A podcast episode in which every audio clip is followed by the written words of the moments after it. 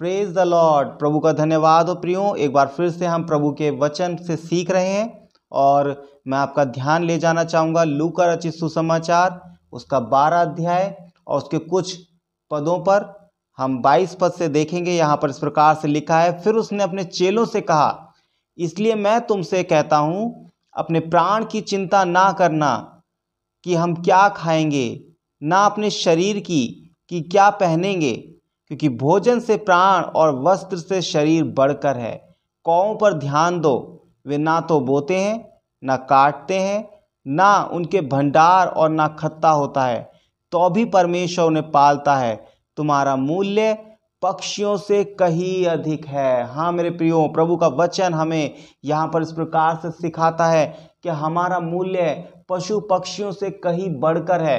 प्रभु हमसे, पशु पक्षियों से कहीं अधिक बढ़कर प्रेम करते हैं और इसीलिए प्रभु हम इस बात को कहते हैं कि तुम अपने जीवन के विषय में चिंता ना करना। तुम मत चिंता करना कि तुम क्या खाओगे। तुम मत चिंता करना कि तुम क्या पहनोगे, क्योंकि परमेश्वर तुम्हें प्रोवाइड करने वाला परमेश्वर है। परमेश्वर हमारा ध्यान रखने वाला परमेश्वर है। मेरे प्रियो, हमारे जीवन में जिन बातों की हमें आवश्यकता है, वे सही समय पर हमें अवश्य मिलेंगी। ये प्रभु का वायदा है अपने लोगों से। पहल बताती है परमेश्वर, प्रभु यीशु मसीह ने इस प्रकार से कहा कि तुम ऐसा क्यों करते हो? तुम चिंता क्यों करते हो? पच्चीस पद में यहाँ पर इस प्रकार से लिखा है, तुम में से ऐसा कौन है कि जो चिंता करके अपनी आयु में एक घड़ी भी बढ़ा सकता है?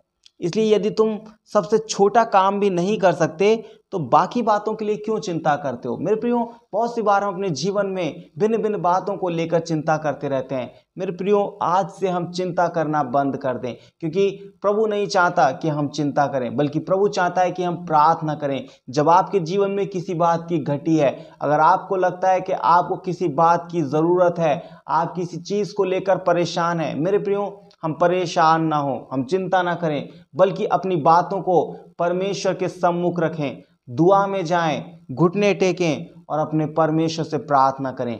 मेरे प्रियो, परमेश्वर हमें उत्तर देने वाला परमेश्वर है। परमेश्वर हमारे लिए मार्ग खोलने वाला परमेश्वर है। परमेश्वर हमारे लिए उपाय करने वाला परमेश्वर है। हम चिंता करके अपनी समस्याओं को सॉल्व नहीं कर सकते, लेकिन प्रार्थना के द्वारा अपनी समस्याओं के उत्तर को हम ज़रूर परमेश्वर से पाएँ।